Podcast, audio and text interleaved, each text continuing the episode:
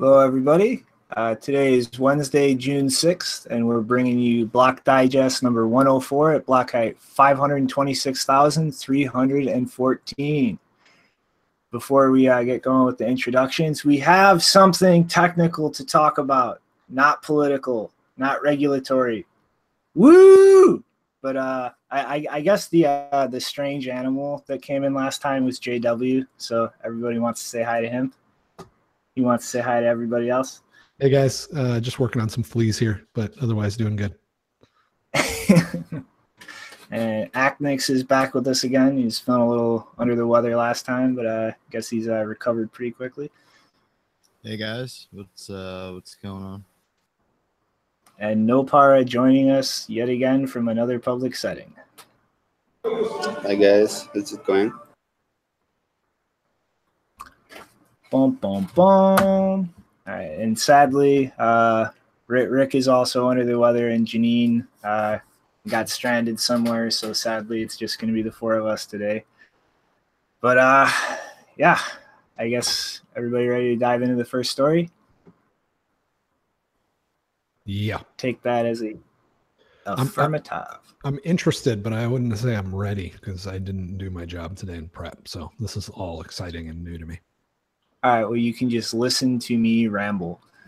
So, um, this has me incredibly excited, but also a little bit sad inside. Um, Blue Matt has proposed a, uh, a, pair of mining protocols to replace Stratum. And after looking at this, uh, this idea is awesome, but I'm sad to say, uh, you know, I, I, love Belker, and, and the guy has like contributed a lot of shit to this space that I think goes underappreciated. But seeing this proposal from Matt, I honestly don't really see the point in trying to build out uh, Belker's P2 pool idea, optimizing payouts um, with the uh, the Lightning hub and spoke model unless you just really are that adamant about having zero counterparty risk as a miner.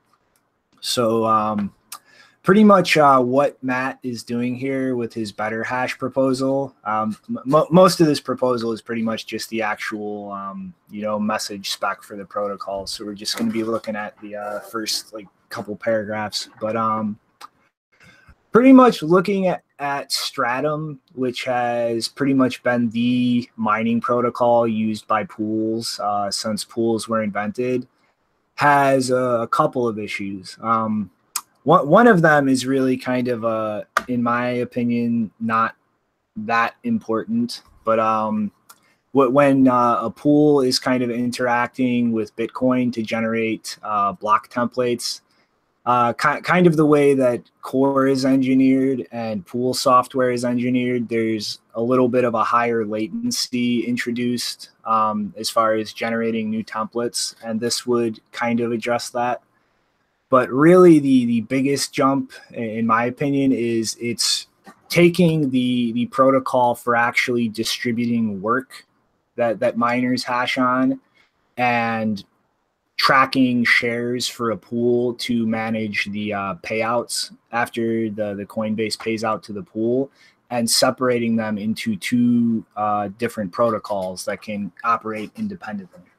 And so, if widely deployed, what this would allow is your hashing equipment to be mining a Coinbase transaction that still pays out to a centralized pool still track shares for the miners so that the pool can divvy things up among the individual hashers, but would allow the actual work and block templates that a piece of mining equipment is working on to come from somewhere else other than the pool. And so this kind of deals with the biggest problem with Stratum and the way pools are operated right now, which is pretty much that the pool has total control over the block template. Like they, they are generating that, they are deciding what transactions go into that. And this has a very like centralizing effect on the mining ecosystem because you know there's not really that many pools out there. And you know the the notion that uh, somebody running an actual piece of mining equipment is constantly watching the network to see what their pool is doing like are they doing anything nefarious are they censoring transactions is kind of ridiculous. And so with this protocol you would be able to generate work yourself. So effectively hook this into your own node generate your own block templates and do the transaction selection yourself. It would let you grab work from somewhere other than the pool so, for instance, this would allow anybody to effectively set up a work server that is literally doing nothing but generating block templates and sending them to miners who could then get Coinbase information from the pool to be able to pay out to the appropriate place. And it would still also allow like the the work and the templates to be generated by the pool itself, but like it's broken up pretty much into just a spectrum of options where you can go like right now how things are working you can be completely dependent on the pool itself. You can trust somebody other than the pool or just directly generate the work yourself. And it also comes with a uh, a couple optimizations to kind of get the most out of like what actual value pools uh, provide right now. For instance there is a uh, in the spec a design for using weak blocks so that effectively hitting something um, in the difficulty uh, for the header that is like greater than a normal share but still an invalid block could be propagated to the the pool. And then from that point you could simply kind of diff that using compact blocks and, and just send the the header the bloom filter and be able to get the like current block you're working on to the pool much quicker so that in the uh, case of you finding a valid block you would simply send the compact block with the appropriate header and then the pool would be able to ensure as fast propagation as possible through something like fiber or peering directly with other miners so that you can still kind of get the the relay benefits that that pools provide while still handling the template generation and the transaction generation yourself. And I mean, like, like this is seriously fucking awesome. Like, like um, Matt was uh, he was actually just recently on Jimmy Song show off the chain talking about this, and like if this design was kind of widely set up, you could literally have every single miner on the network mining to a single pool. And the only risk that presents is that pool ripping all of the miners off for like a day or, or whatever the, the payout period of the pool is. Because each individual hasher, like whether they're at home or a farm, could be using their own node or a node not run by the pool to do transaction selection. And so that like this this just pretty much if widely deployed and used in a distributed enough way completely removes the ability of pools to do things malicious. Like they could not go back and have you working on um, like earlier or uh, blocks building on earlier parts of the chain. They couldn't attempt to do reorgs with other people's hash power. They couldn't prevent you from including a transaction they want to censor.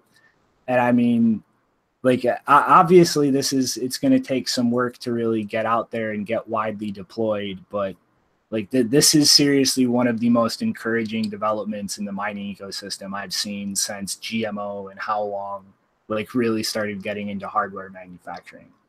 Like the, this is like as far as like mining centralization there are a whole slew of issues but the two biggest ones in my opinion are manufacturing and then the transaction selection and so now we can see you know developers working on things just you know the, the free market doing its thing on the manufacturing side. All of these problems are really starting to work themselves out. Like that this isn't just a, a cross your fingers and hope jihan doesn't have a bad day. Like there are actual substantial solutions to these problems being built. And so like yay! Totally awesome yeah has anybody uh, am i the first person to notice that like matt seems to be what uh, vitalik pretends to be like he's actually somebody that was like I don't know, like a teenager, I think, still when he was uh, working on Bitcoin, and he's produced all kinds of crazy stuff. Um, he's even produced some ideas that he thought were uh, bad ideas, like what uh, Paul Sztorc calls drive chains, that were good enough to be stolen from scammers and run around with. I mean, that that's pretty good. That's a pretty good endorsement of your ability. Like you abandon an idea because it's not that great, but uh, it's good enough to other people pick it up and run with it and try to try to raise money on it. So I, I think the guy's a freaking badass, um, and this is very cool stuff. And it's useful. Like it actually solves a real problem. Yeah, Matt, Matt is a wonderful person. I have some questions to Shinobi. Uh, Shinobi, have you ever heard of Satoshi Nakamoto? No, who's that? I, I, I don't know who you're talking about.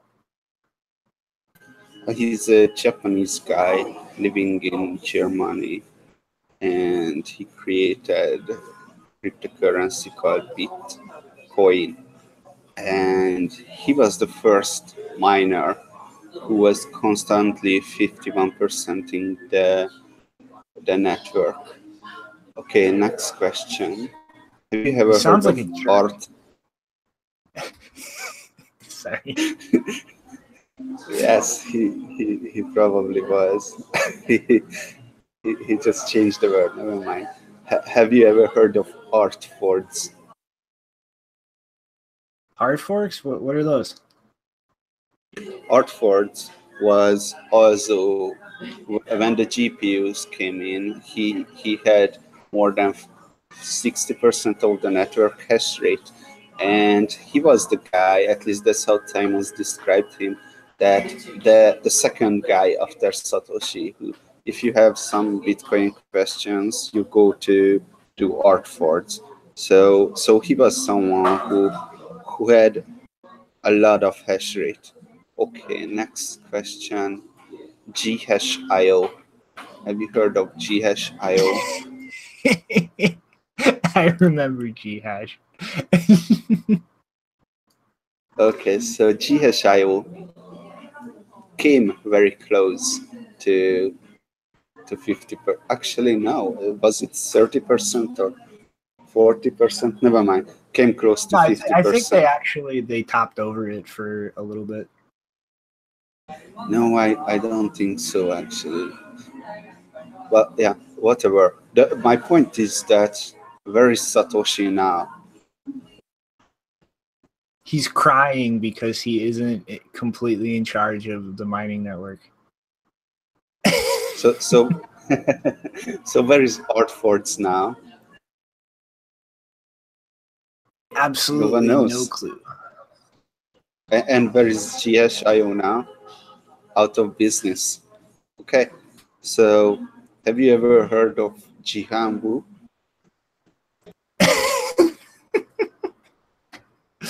Yeah, isn't he Yeah. the guy who's uh, going out of business?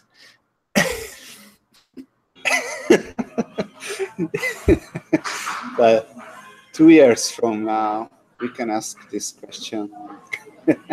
Maybe four, hopefully. The guy who's attacking altcoins by creating ASIC miners even before the altcoin launches. That's that's how mm-hmm. he's gonna be known. But hopefully, hopefully this can completely disintermediate him and and that will be a wonderful wonderful thing to bitcoin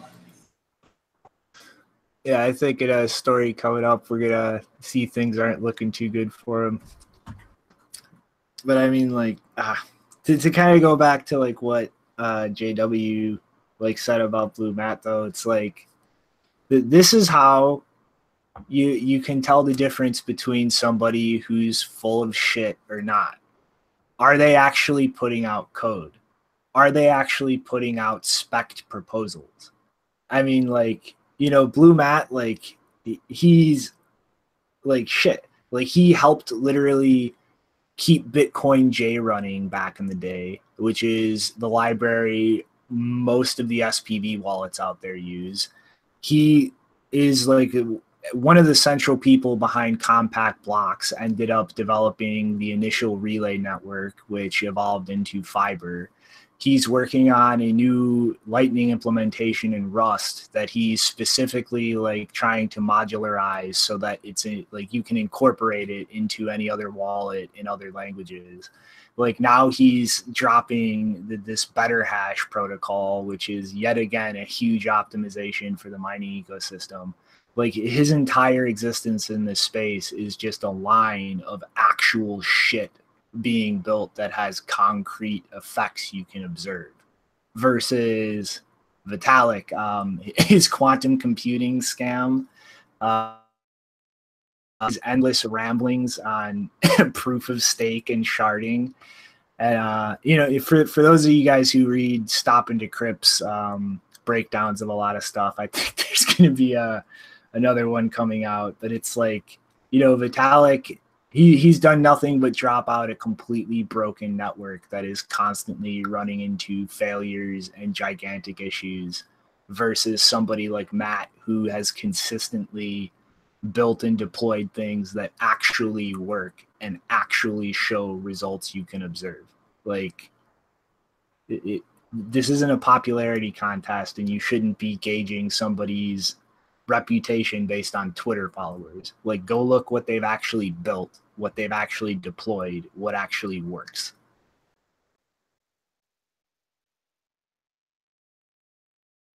Rant over. okay. And it's not, I you mean, know, just to clarify, it's not just that he's writing code or publishing specs. He's like, this is a real problem. It's a real technical problem and he's making progress on it right? He's not like writing about proof of stake that's been dismissed years ago or drive chains that has like huge security flaws in it that he's ignoring. This is a real problem and he's making real progress on it so that's great. I mean vitalik was never a programmer you know? He he can he can ship together some python scripts or something like that but he was never a programmer. He was just too young when he got into all these things. And you know, a 15 years old guy is if he's not coding the next 10 years, uh, eight hours a day, he's not going to be a programmer. So he has limitations, you know. The, but Matt, Matt was coding a lot, and now he grew up, and here, here he is you know? He it's a marathon not a not a popularity context so you sell yourself as a genius and you know someone is going to create shit and uh, you just going to learn how to talk and tweet.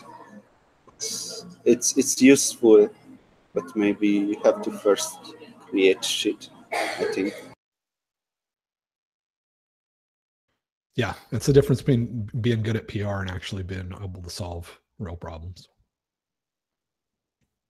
No andreas is is is someone who i cannot decide uh, because he's he doesn't look like a competent developer but i don't know what what do you think about uh, andreas's technical expertise yeah, gosh, I, I didn't uh, I, I didn't say Andreas. You just changed the subject to that just for the record. But I don't know, man. Uh, I I this uh, is so similar to Vitalik, you know. Well, I mean, I, I think there's there's some differences with him. At least uh, one is that he's, as far as I know, he's not. Although, again, like I'm I'm new. I don't know the whole history, but it seems like he's not selling a, a crap coin. Like my definition of a functional scammer is somebody that like persists in a technical error that puts money in their pocket. I'm not sure that, uh, that that's going on with with him. Uh, I did, you know, I did tweet out today a quote from him that just totally made me throw up in my mouth, which was something about, uh, you know, it doesn't matter if if you like Bitcoin Cash or Ethereum or Bitcoin, just build something. Um, and that, and you know, we should put our petty differences aside. That that really pisses me off because somebody that's trying to push a security flaw into Bitcoin, which is possibly our only chance as a civilization at ever getting secure money, that's not a petty difference. That's like that's it's hard to think of anything that's more important than that right now at this point in history. So, you know, he does say stuff that pisses me off on occasion, but um, but I don't I don't know. I mean, I I don't know that he's getting paid for uh, selling a scam the way Vitalik is. See, Vitalik and, and Andreas are two totally different like things. And and and real quick, let, let's let's try not to like linger on this for like maybe more than 10 minutes. But like you know, Vitalik is just out there actually trying to sell something completely broken. And he sells this by like trying to craft that image of boy genius. Like he he just throws out ridiculous buzzwords and tries to overload non-technical people into just a mindset of oh Vitalik is a genius. He said this so that means it's true. Whereas Andreas and like his entire like niche and like income in this space is dependent on breaking down concepts so that the non-technical people can at least try to start like assessing things for themselves. And like, you know, as far as that just build things tweet, like that's the perfect example of it. Like he, he's trying to put in that into those non-technical people's mind the notion of stop looking at like fancy word salad. Stop looking at somebody's social reputation. Like look at what is actually being built. No, no, no, no, and, no. I'm not. I'm not going for that one, man. Like you were, you were so generous with guys like Fluffy Pony and all these folks, and I appreciate that about you. But that is not what he was saying in that context. What he was saying, uh, like when you say put aside petty differences, like I'll, I'll bring up the exact quote.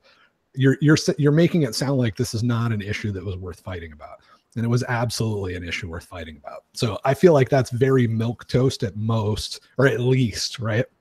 And flat out like pandering to uh, to these factions of people that have a lot of money on the Bitcoin Cash side and the Ethereum side, right? But it's and, not. It's telling them put their time and work where their mouth is. All right. Well, I mean, if you want to interpret out. it that way, you can. I think it, it's up on YouTube. Uh, it was the um, I was watching his Internet of Money five year thing uh, up on the stage and all that. So it's probably 10 minutes before the end uh, if anybody's curious uh, about where that quote came from but nah I, I think you're i think you're really stretching uh, as much as you stretch with fluffy pony for what it's worth. No i i, I was there live for the whole thing. I, I heckled him a few times.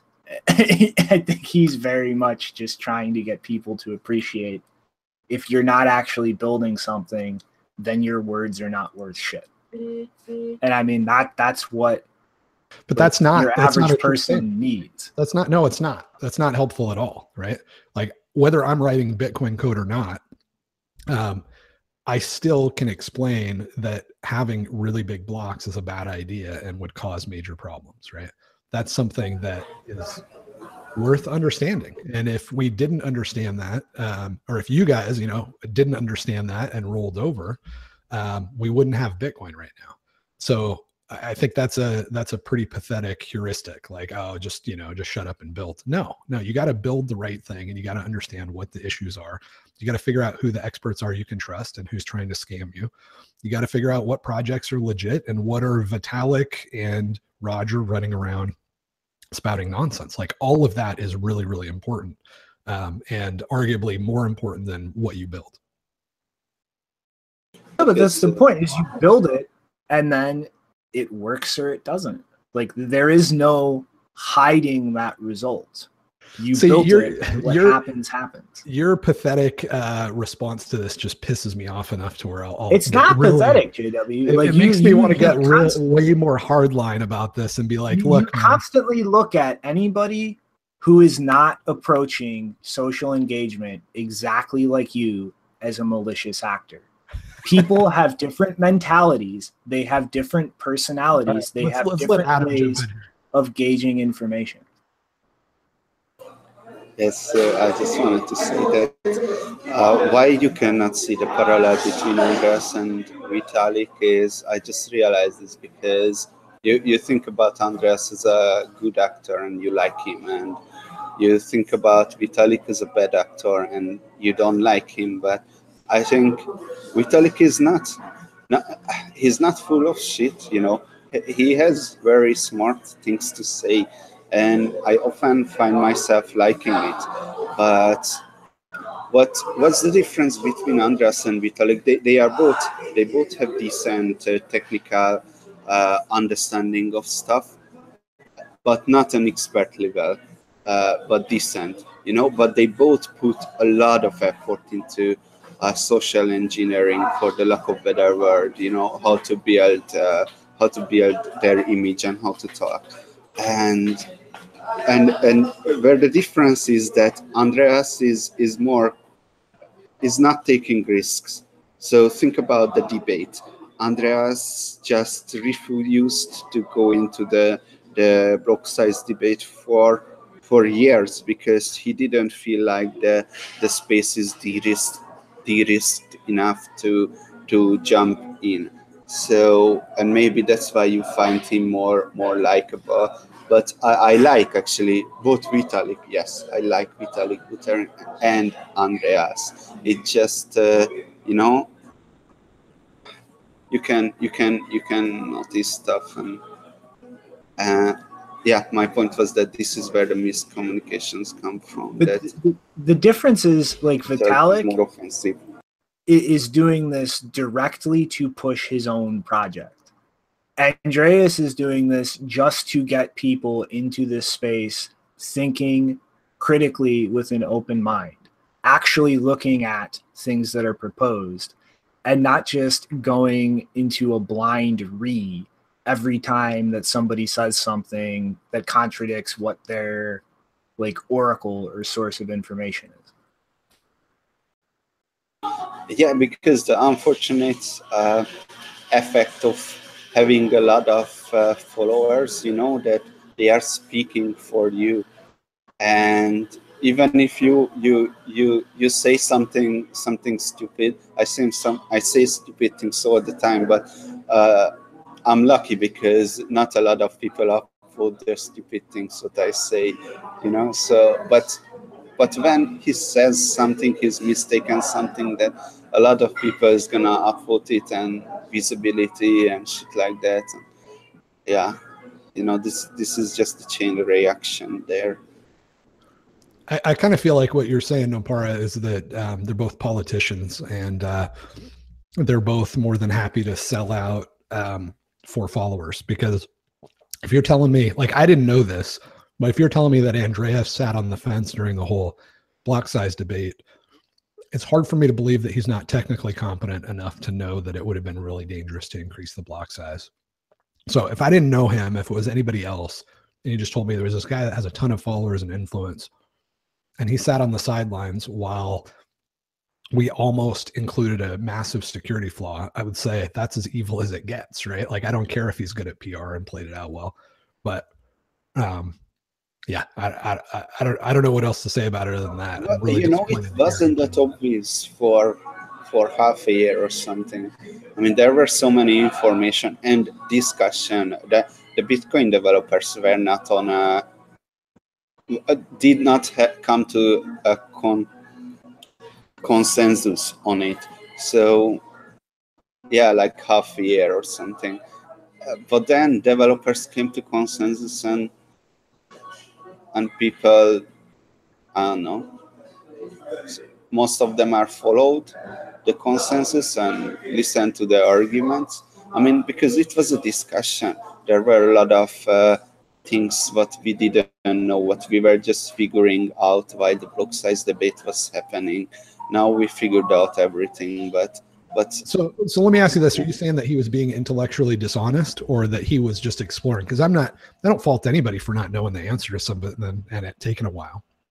JW, I used to support a block size raise. I supported Bitcoin XT. Jameson Lopp supported Bitcoin XT. Eric Lombrozo supported a block size increase. Like this, they, back then, things were absolutely nowhere near as clear as they are today. I know. I'm just Not asking Nopara his opinion because I mean the way he the way he said it a minute ago, I was like, "Holy sh- Nikes! This guy really is a uh, a sneaky bastard." But now it sounds like we're just saying, "No, that's not really the history." And I'm learning real time, right? I don't know what the hell was going on back then, but so I wouldn't call it intellectually dishonest. I would call it a smart strategy. You know, he don't want to lose followers.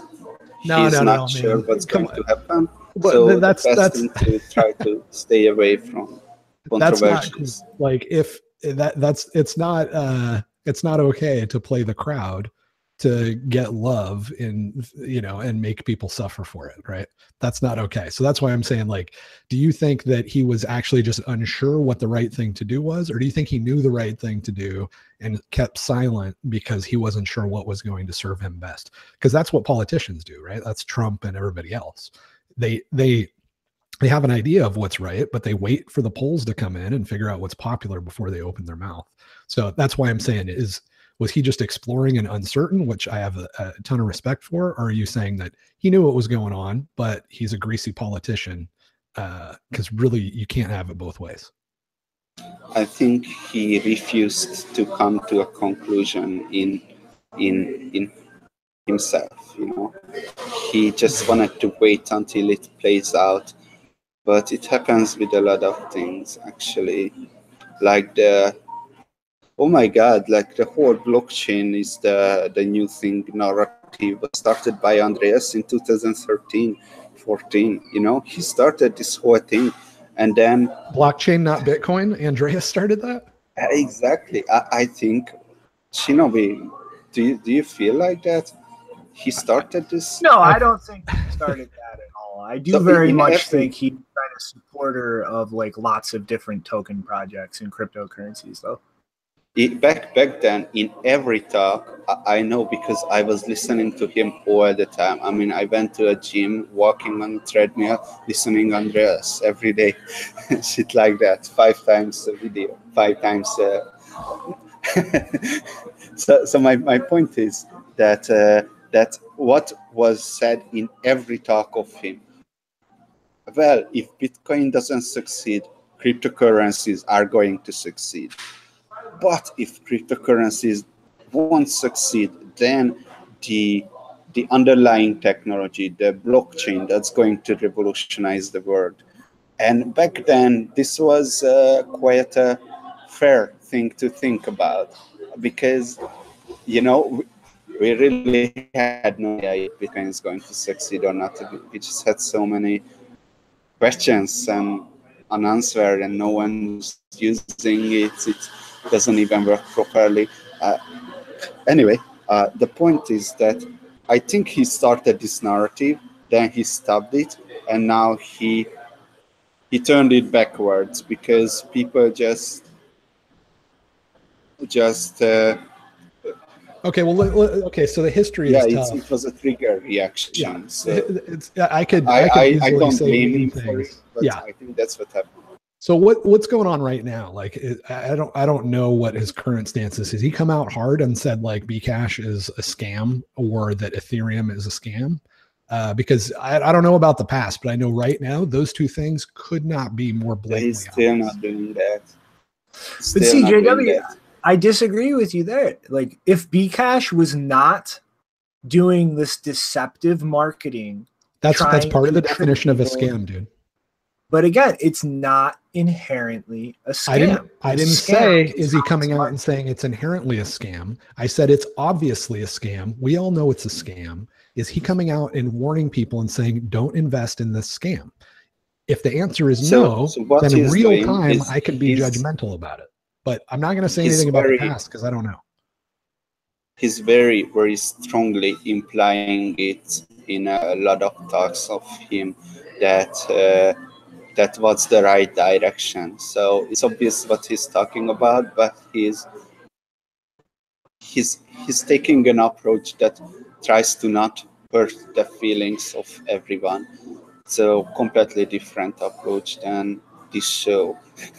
yeah. I mean, I, I, yeah, that's not, that to me is really scammy, right? That is, that is right on the bleeding edge of being a functional scammer because you do get money put in your pocket by not offending people when you get paid by going around and giving talks. And if you're not willing, if you're like a, a, a thought leader or something, right? If you have an audience and you're not warning people to stay, to not fall off the edge of that cliff, then I think you're a bad guy. So I, I don't, I'm, I'm not going to say, for sure that's how I feel about it. But uh, but I mean, JW from you guys that I didn't didn't have before that's making me really uh, not comfortable with. Uh, that's kind of ridiculous. I mean, if if you if everybody in the world that that sees Bcash is not a scalable thing just runs around going it's a scam these people are retards, you know what's going to happen? You're going to wind up on a block list like me for thousands of people you've never interacted with, and you will not even be able to offer any counter. you will not be able to engage with their bullshit. You will be completely firewalled out of it. And if you want so to reach people, you need people to be receptive. Maybe and not some good milk toast politicians that are not being clear about the issues so that they can build an audience. All right. I mean, you can have that opinion if that's what you're going to argue for. I'm not going to even try to interact with that. So uh, I guess we can move on to the next topic. That's not my perspective. Okay. All right. Well, short glance over another BIP. Uh, Vlad just posted a BIP to change the um, address uh, structure in the uh, Bitcoin peer-to-peer protocol to support um, new extended addresses in Tor so that uh, you know stronger encryption, um, which would also allow support for I2P, which has had um, you know a lot longer address format from the beginning, and they're this is pretty much being proposed in, in, an extensible way to try to allow like other uh, mesh networks or other like physical transport layers to be able to directly share share peer addresses through the uh, Bitcoin peer-to-peer protocol. And you know, it might not seem super glamorous or anything, but like I think this is a very important thing going forward, especially if you start considering really in the long term, you know, things like mesh networks or radio relay networks. Like this is, you know, the kind of stuff you need to do to actually you know have the ability to integrate things like that in, in, a painless manner instead of every time some new thing comes up. Like you have to pull everything aside like go through figure out how you're going to shoehorn everything in. And i mean it might not seem like too big of a change but this is like the little shit that adds up. Like th- this is why the people working on bitcoin are working on it. It's not just the block size or malleability or whatever the community is screaming about. Like there are a million different engineering concerns that need to be taken into account to really make this work at a large scale. And you know, there's a reason people like Vlad are there. All right. Sorry, man. I can't think straight. I'm so pissed off. I was literally just about to say I can sense everybody wanting to continue arguing about Andreas. yeah, I was just reading the comments, you know. uh, we might as well talk about it until we're bored talking about it, huh? Because uh, I don't know. We, we, we could try to move on, but I'm, I'm, seriously like I'm so pissed off right now. I didn't hear anything that was said between. All right, we won't talk about it in this moment yeah, I, I don't think the timetable can support that. But um, I guess we're gonna we're gonna just uh, roll on. Uh, not really too much to really go over there, unless everybody wants to dive into Tor and I2P. I guess uh, screw Tor, screw I2P. They're a bunch of scammers. Okay, say that when the FBI comes knocking on your door. No, why, why uh, do you say I'm that? I'm just trying Seriously. to uh, re- replace the uh, conversation and express the same emotion. So, all right, jarring Shinobi segue. Uh, I think everybody saw that Microsoft is uh, acquiring GitHub, and I've seen quite a lot of uh, strong feelings about this flying around social media. I guess uh, yeah, I've, I've got some two cents to toss in, but I know Nopara wanted to talk a little bit about this first. Oh yeah. so you can't say anything but Microsoft is Satan. If you say anything else, you, you're you're banned from the show. okay. Microsoft is a terrible company that uh, that has has proven its ingenuity and it's a bad actor in the space many times. And Microsoft has bought GitHub, and now the world is over. Uh, yeah, like it's the death of open source. I think. All right, you heard him, guys. Open source okay. is dead. Oh, yeah. It, I mean, it's interesting from a Bitcoin perspective because we do we do use uh, we do use GitHub like you know most open source projects uh, to store the code. So there's there's kind of I mean I'm not I'm not worried about it, but there's kind of an interesting uh, vulnerability or or you know maybe you call it a single point of failure or uh, uh, issue with you know now a corporation. Not that it wasn't a corporation before, but whatever. I'm just trying to trying to say something sensational. Now a corporation has control over the uh, Bitcoin GitHub repo. Okay, so so let let me let me tell you about my take on the story, my my my real take. So what is GitHub? Git is a tool where you commit your code and Git is distributed. You have it on every computer. That's where you commit, then you push it to GitHub or some other place, but usually to GitHub.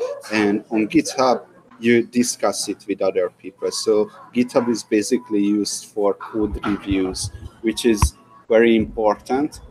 But you know, it, it's it's really hard to to see how how would anyone able to abuse this power? You know what I mean? I mean, it, it's code reviews. It, it, it's a platform that provides discussion. You cannot even send private messages and things like that. It's just uh, hard to see how anyone could abuse this this non-existent power that Microsoft acquired by this.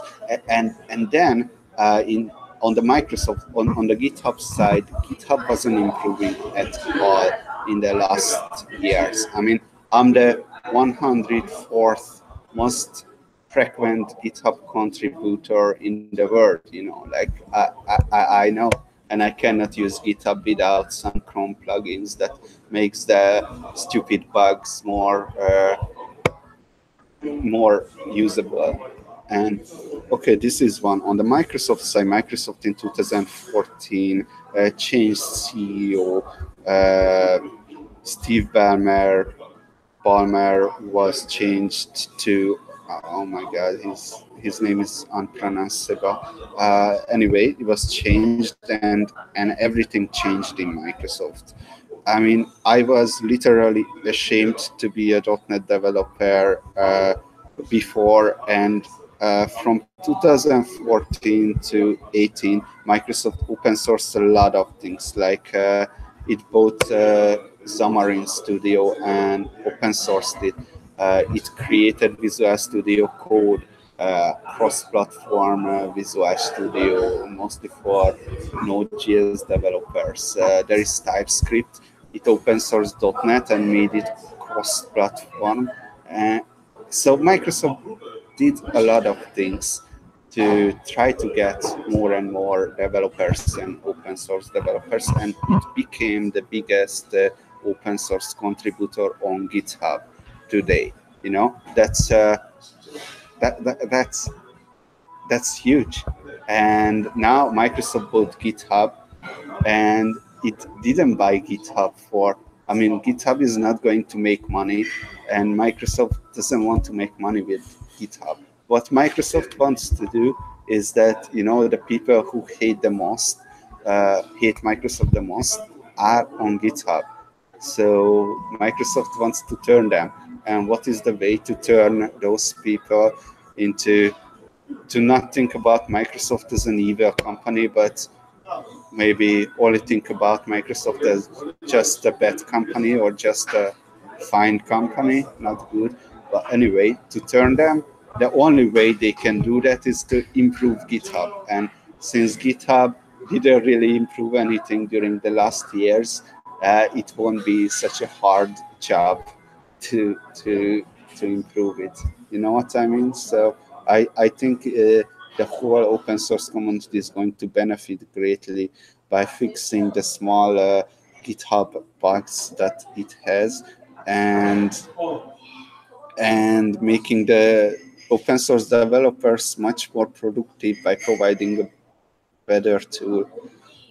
Yeah, that's that's my. I, I hope you're right. I've I've seen Microsoft buy stuff in the past where they they have good intentions, but then two or three reorgs later, the people that bought the thing have no relationship with the people that own it right now, and uh, and then it ends up being you know used because there's there's some VP in some marketing department that's like, hey, you know, we have this asset that's not being used. We should we should really just put like one little pixel or one little thing over here. Or let's just tweak this. Or why don't we wire this thing up with TFS? And oh, by the way, let's make that the default. Little stupid decisions along the way that after five years just make them, you know, the product completely unusable and I, I the are, pessimistic part of me is like, you know what, the bureaucracy that they have set up right now and that they've had for a long time will probably result in some of that stuff happening. Maybe it, maybe it'll be more good than bad, but um, you know, I don't think it's going to be clippy, but you know, it's I, I can almost guarantee there's going to be some really annoying little things to push other to push developers to use other Microsoft products. Maybe they've turned over you know, a new leaf there are three Microsoft: uh, the good, the bad, and uh, whatever. Uh, the bad one is the Windows side of the Microsoft. The whatever is the Xbox gaming side of the Microsoft, and and uh, the good Microsoft. What people are talking about are the developer side, the developer tool side, the .NET side, and you don't really have uh, examples of bad behavior on the on the developer side. Um, you, you, know, we, we have the best IDE ever created, Visual Studio. We we have a programming language and a framework behind it, and and you know it's uh, it, it's just wonderful to do anything with it, and it's cross-platform, open source, and people just not catching up. That's what what changes are happening there. Well, anyway, I, I'm stop shilling Microsoft here. no, it's good, man. It's good. I, I, I hope you're right, and I I think you have a lot more experience with uh, with a lot of the stuff than I do. Mm-hmm. So it's pretty. They're pretty much just trying to keep building those developer relationships to keep building shit on the platform so that they don't really fall behind other shit. Like, say that's a good like TLDR, Nopara. I couldn't catch it.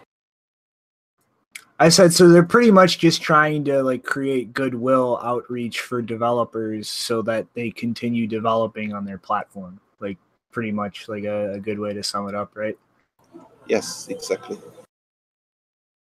Mm-hmm. And I mean, you know, as as much as I hate Windows, like they're a very popular operating system, and I mean, it's you know, as much as I hate that company and wish they crash and burn, as long as people are still using their products, I wouldn't call it a good thing for developers to just migrate away and stop working on shit. I mean, that's already a big enough problem in this space. You know, people not really doing a lot of testing and development for Windows.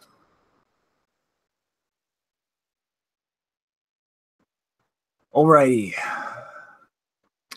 jarring shinobi segue. What? Coinbase moving to Japan? Buddying up with the FSA? What? What? They're, they're crawling up some other government's ass? Oh my God. But uh, yeah, they um, Coinbase has pretty much hired a former uh, investment banker, uh, Nao Kitazawa, I hope I didn't butcher that too badly, uh, to be the CEO of their Japanese subsidiary. And they're rolling through the uh, finalization of their, uh, you know, application for a license from the FSA. But uh, yeah, uh, don't really have much to say from this except it's kind of obvious Coinbase would be the company that really kind of sticks in there and doesn't run away from all of the regulatory frameworks being set up in Japan. I mean, they, they pretty much are just bankers trying to integrate into this space and capture as large of a market share as possible. But it's, I don't know, pr- pretty much the one thing I'm interested in this is seeing like how far they push into the Japanese market and whether they kind of try to stay more concentrated on the retail market side of things or if they try to start integrating a lot of the institutional products that they've been developing in America right now and Japan as well. I'm kind of interested to see how the competition between like domestic Japanese exchanges and Coinbase goes as far as those institutional products if they do try to extend those into the market as well.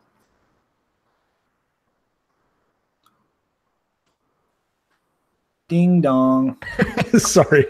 Uh, in, in all uh, in all fairness, I will admit that I was slightly distracted because Bruce Fenton is uh, trying to show Ravencoin, and uh, he he's we've been going back and forth, and he just agreed to uh, to um, to basically debate me in about an hour when Block Digest wraps up. So, but I am very excited about the constant march of commoditization of mining hardware. It's going to be, uh, it, I mean, it's already just the fact that it's like a threat will affect people's behavior, right? So every new entrance entrant into the um, into the space is going to encourage the existing incumbents to cut their prices. Um, and uh, now, now I feel what? really bad. Sorry. we're talking. We're talking about Coinbase, JW. Damn it! Damn it! I was I was trying to recover. Uh, I'm not doing good today, man. I was like so pissed off through one story, and then uh, Bruce hits me up on on Twitter and gets me all flustered. So, all right, back back to Shinobi. Take it away, Shinobi. Well, uh, let's find out if Japanese regulators favor domestic companies or foreign companies when it comes to developing institutional products for their investment banks and hedge funds and so forth. Oh, that's why I was zoning out. That's regulation talk again. no, that uh yeah, I don't know, man. It's uh I, I hate to see Coinbase expanding at all. I feel like they're just a huge cancer of stupidity moving across the face of the earth. But um, you know, hopefully it all brings more people into Bitcoin in the process. All right, let's slide along and pretend that JW said what he said uh, five minutes in the future instead of the past. Uh, but uh, GMO is um, officially today, I believe, accepting pre orders for their B2 miner. Uh, it's $2,000 USD for 24 terahash, and it's not looking good for uh, Bitmain and the electrical efficiency. We uh, look here, it's uh, 0.081 joule per gigahash for GMO. Uh, Halong trailing at 0.09. Uh, the Canaan coming in at 0.99. And Bitmain uh, in last at 0.1 joule for gigahash.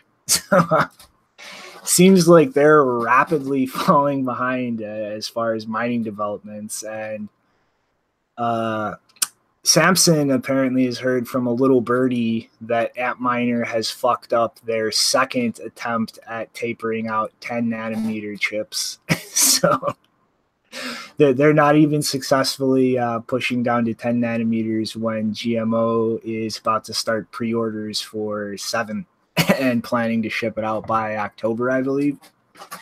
And the, the one, one thing that I really like about uh, what GMO is doing is apparently for um, the pre order process, what they're going to be doing is having a uh, lottery system if the demand exceeds the production capacity for each run they will pretty much be running a lottery around the ship time for each um, each run of the the miners and not accepting payment until the lottery's actually been finished. And kind of trying to um, oh yeah and they're also um, not imposing any uh, order minimums so it seems like they really are trying to be as openly accessible as possible, even to retail consumers, and set things up in a way where you can't have a big player just come in and scoop up all of an entire run. Like they're they're trying to make it like as fair and decentralized of a distribution process as possible, which is really encouraging, I think, as far as their attitude entering the space in general. So I was just in a meeting with uh, Luke and Cobra and Jihan. I mean, actually, I, I don't know those guys at all. Never mind. Forget I said that.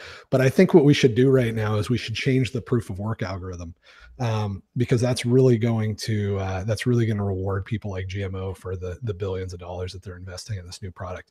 We should completely destroy them destroy the profits of anybody else that's been investing and attempting to commoditize mining hardware. And uh, that's actually going to be a good thing because it's going to result in a whole lot more mining decentralization. And actually, somehow, I'm not sure how, but the hash power is going to go up. So I think that's what we should do now. But I mean, it just like things are looking much better now.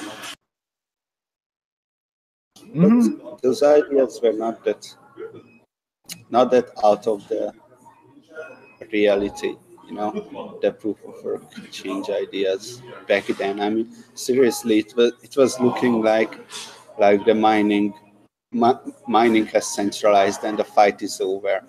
There is nothing else to do here. Uh, no one's gonna come in. And now the open source guys came in and did Halong mining, or I mean, not open source guys, but from the mentality of of of of these developers and, and now the the institutional people came into and build the GMO stuff and you know there is competition again once again and mining did not stop improving so it's it's looking good now Yeah, I don't. I mean, I, I, I. This is another thing where I'm like, you know, I don't know when the idea first started, um, but I do know, you know, like I debated Cobra. I haven't been able to debate Luke about it because um, he blocked me on Twitter. Uh, I guess because I don't agree with them, and it hasn't been the most productive back and forth exchange. But um, so I don't know how long this idea goes back that uh, that that Luke Dash Jr. got behind it, but people have Um, wanted to change the proof of work literally since ASICs were first developed. Okay, but what I'm saying is, at this point in time, I, I won't I won't slam people for thinking that wasn't a good idea two years ago, right?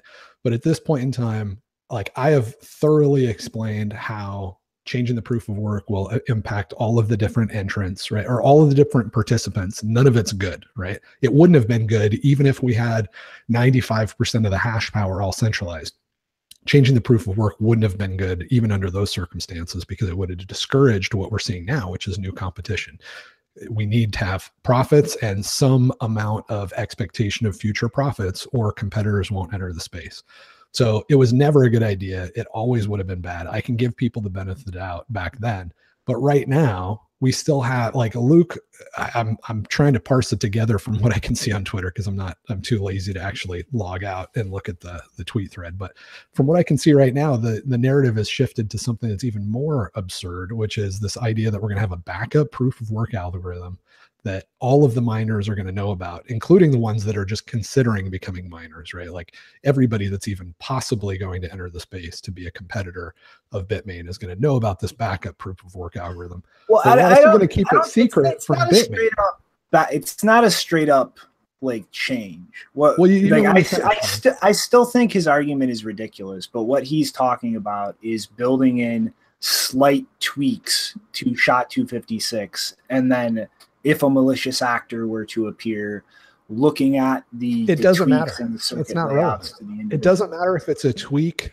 that makes mining hardware ineffective or if it's a completely new mining algorithm. At the end of the day, it only matters if it bricks hardware, right? And it can only brick hardware uh, by changing the algorithm enough to where you know it's a different algorithm. So you can market it and you can layer it and you can create some kind of weird, confusing story about how it's not a new proof of work algorithm because we're just uh, tweaking it or we're adding another thing. It has the exact same effect on all of the participants in the market. but it's not and that's the rationale is that each like his rationale is each tweak to sha 256 by a unique manufacturer could be looked at and the proof of work change to allow valid work from all of the non-malicious actors so anybody except a malicious producer would still have functioning hardware would still be able to continue producing their existing hardware it would be the malicious manufacturer that would have useless hardware and i still believe No, no, but that's the point. It's it's an absurd concept. And it is a change of the proof of work, and it is a change of the proof of the work that requires that we keep it a secret from we, everybody knows about it. Everybody in the world knows about it except for Bitmain. Like that is the the idea, and it's just it's absurd. It's but it's change- not. It's each hardware manufacturer would each have a slight variant, and we would change things so that all of the non-malicious variants were valid. It's not one thing you're keeping secret from Bitmain. It's a pool of things with which or from which we would select only the non-malicious variants to accept as valid. So we would somehow prevent Bitmain from being able to have the same variants that GMO has, so that we could decide that we like the look of GMO's smile and we could brick all the Bitmain stuff and not affect GMO. D- that yeah, doesn't so sound Bitmain well, it, again, like I disagree with the idea, but I think the dynamic of the situation is very different than just a singular secret proof of work. It's not very different because whatever, let's say there's 500 proof of backup proof of work algorithms, right? Or 5,000, it doesn't matter. At the end of the day, it's a change that we have to make sure that everybody's prepared for except for Bitmain, which means Bitmain would not be able to know about the backup algorithms or they would just copy them. So you can they layer in additional layers of complexity, but it's still really, really stupid, man. Like it's it's incredible that anybody could think that this is a good idea to me. Like again, I disagree with it because I don't think everybody has been doing this, but it is not that insane every manufacturer would have their own variant. Like unless Bitmain is running around grabbing everybody else's, incorporating all of that into their hardware, which I'm not sure would be possible or cost. All they would have to do is just copy one other manufacturer. Yes, but then all of their current hardware is useless. They have to go back to manufacturing and they fall behind as opposed to everything starting from scratch. Like, and again, I disagree with it. I also think that it is a poor argument, but I do think it's important for viewers to understand the difference there. All I'm saying is that you, there's a, you can you can create this Rube Goldberg system on top of it, but the fundamental economic analysis is the same. If you change the proof of work algorithm, you're going to harm people that are entering the space, new competition, a lot more than you're going to harm the old incumbents. And nothing that we've talked about changes that fundamental truth. Mm-hmm. I'm, I'm not saying it's a good idea, Jado. I'm just trying. No, no, I know, man. I'm only wanting to argue about this because I think it's really, really important. I, I don't think it has the support that it needs, but um, but I don't know what it felt like when the uh, the big block stuff started, right? Like if we can nip this in the bud sooner rather than later, that's better. And uh, you know, changing the proof of work algorithm would be far worse than a big block change, right? We, we would lose all of our hash power basically overnight. Um, and we would cause any other uh, entrant to compete with Bitmain and these guys to be very, very feel, fearful about ex- expending a bunch of capital to invest in tools that could be the end of the game in a way that I think even the big block stuff didn't have the potential to be. So, uh, yeah, I think it's something that we should be pretty aggressive about making clear to everybody this this is a really really bad idea as early as possible. Yeah, I, I again I think it's a horrible idea, but I just want people to clearly understand Luke's logic. Like I want people if they disagree with Luke to go actually argue from a rational place and not be misinterpreting what he's proposing. Well, then maybe they can hit Luke up on Twitter and say, "Hey, instead of uh, instead of just trying to create your own echo chamber with people that don't agree with you let's have a half an hour an hour conversation. Like even bruce is willing to do that you know? Uh, you're, you're advocating for something that people that are not absolute idiots think is super super dangerous it probably deserves a little bit of a dialogue I've I've talked to Luke about this and told him I think it's a poor idea, but I mean he's gonna advocate what he advocates for. Like that's why well, that's I like and I respect. I didn't Luke. say he has to agree with it. I said he has to change his behavior with which the in, in regard to how he engages in the discourse, right? Instead of blocking people and trying to create a, a Roger Ver echo chamber, um, why not have a intelligent conversation with me or anybody else that is convinced that uh, this would be catastrophic? That's that's not too much to ask. That's the minimum that we should ask of somebody that's trying to convince us all to make a change that's this important. Yeah i don't disagree with that but all right. We are pushing past the hour limit. Guys ready for a fun one? Yeah. All right mr Faketoshi what's this miners should start thinking about no dust limit and some zero fee transactions to spur adoption faster? Single Satoshi tokens. Plan for the long term. When nobody pays a fucking fee because you idiots are mining things with no fees, and I can just wait and not pay anything. So, CoinGeek and nChain are literally planning on altering their mining pool's software to remove the dust limit and accept free transactions with zero fees. That would be awesome. That would be so awesome. I know. I've been looking for a place to store all my TV shows and shit. I mean, fuck. Like, I don't care if the backup takes a few months to go through. I, I can pay no fees now. Like, guys, this is the best cloud storage option in the entire universe and now. they they would figure out very quickly what the 32 megabyte blocks means yeah yeah this is i don't i don't think they'll do it but i hope that they do um there there's a framework that They're just got gonna, I released mean, uh to make it really easy Craig to Wright. what's that oh yeah it's Craig Wright they're not going to do anything he says Of course they're going to do it. Like, dude, this is like this is exactly what people like Mr. Hodl have been saying is going to happen. Like they're going to keep pushing this fucking free transaction nonsense to the most absurd extreme and eventually they're going to have to alter the coin supply. Like if if this happens, I mean like Jesus Christ, like who in their right mind except some lunatic Bcash fanboy is going to pay a fee when you can just not pay a fee and wait. Like, like I mean, people there are, are that crazy. Are completely crazy on the other side but but they are not completely crazy. They are not gonna do zero fee transactions. They are just just crazy. Not not completely crazy if you know what i mean but why not, Nopara? That is the perfectly economically rational thing to do. If I can pay you money and not pay a fee versus pay you money and pay a fee, why am I going to pay that fee?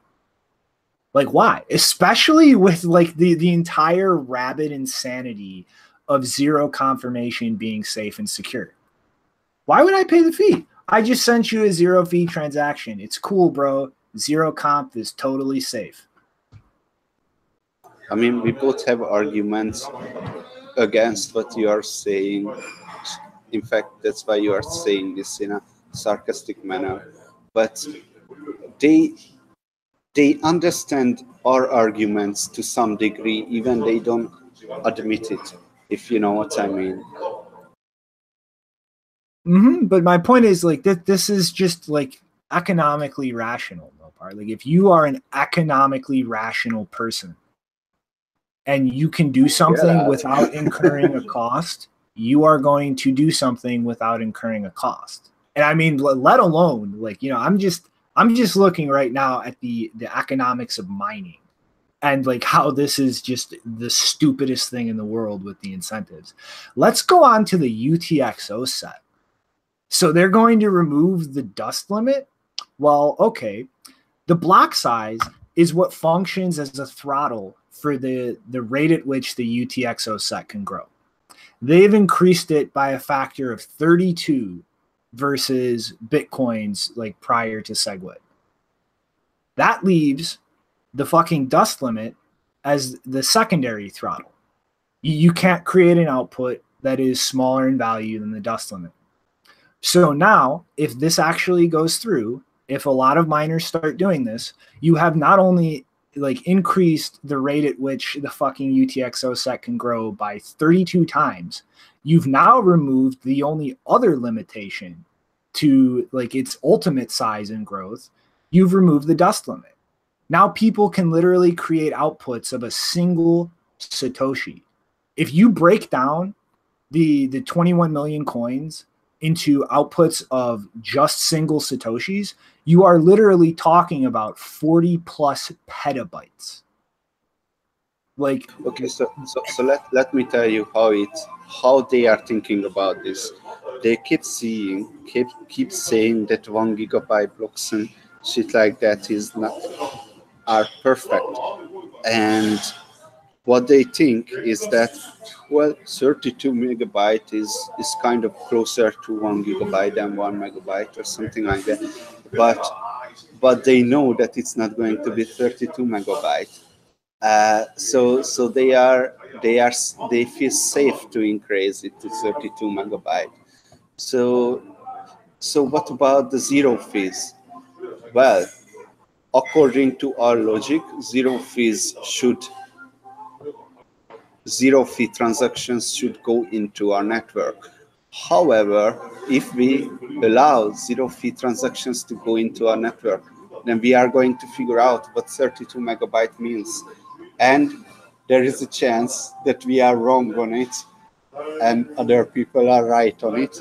And so we we would we would rather not try that out. So the, they are going to play it safe and not going to let zero fee transactions. I mean, that's just completely crazy. They, they have nothing to to gain with it.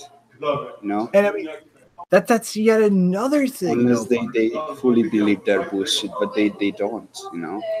If they do this, like you either need to directly send this to the miners or you are going to need to update nodes like dust limit locally for relay nodes so not only is this completely and utterly retarded with the mining incentives, not only is this incredibly exacerbating like the, the potential UTXO set bloat or bloat, but if relay nodes are upgraded to allow relaying things without a dust limit as well, now you've just opened an insane denial of service attack against nodes.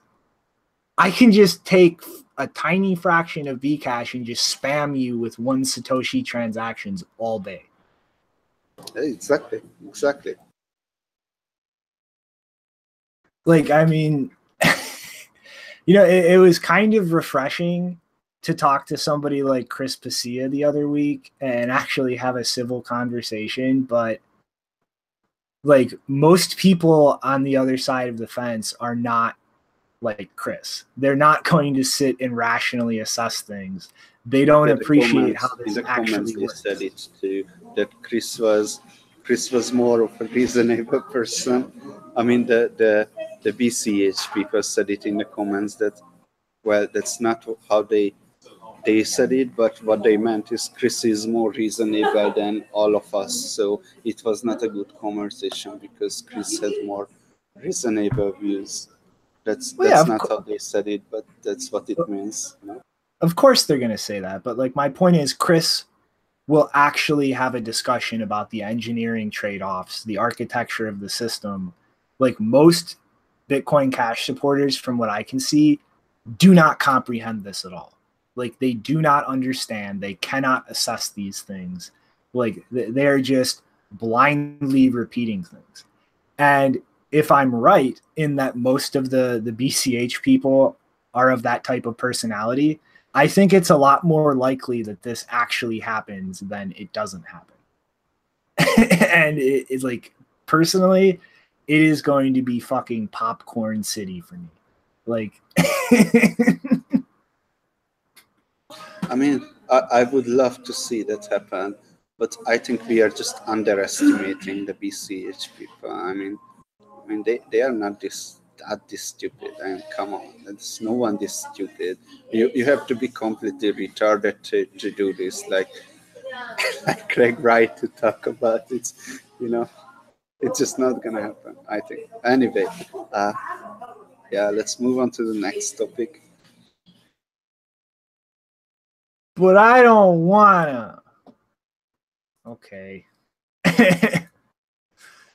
All right. So, everybody strap into your hats and let's hope that I'm actually understanding this code correctly and this uh, next person on Twitter is uh, not misleading me. But Parity just issued an alert for an update due to um, a consensus bug.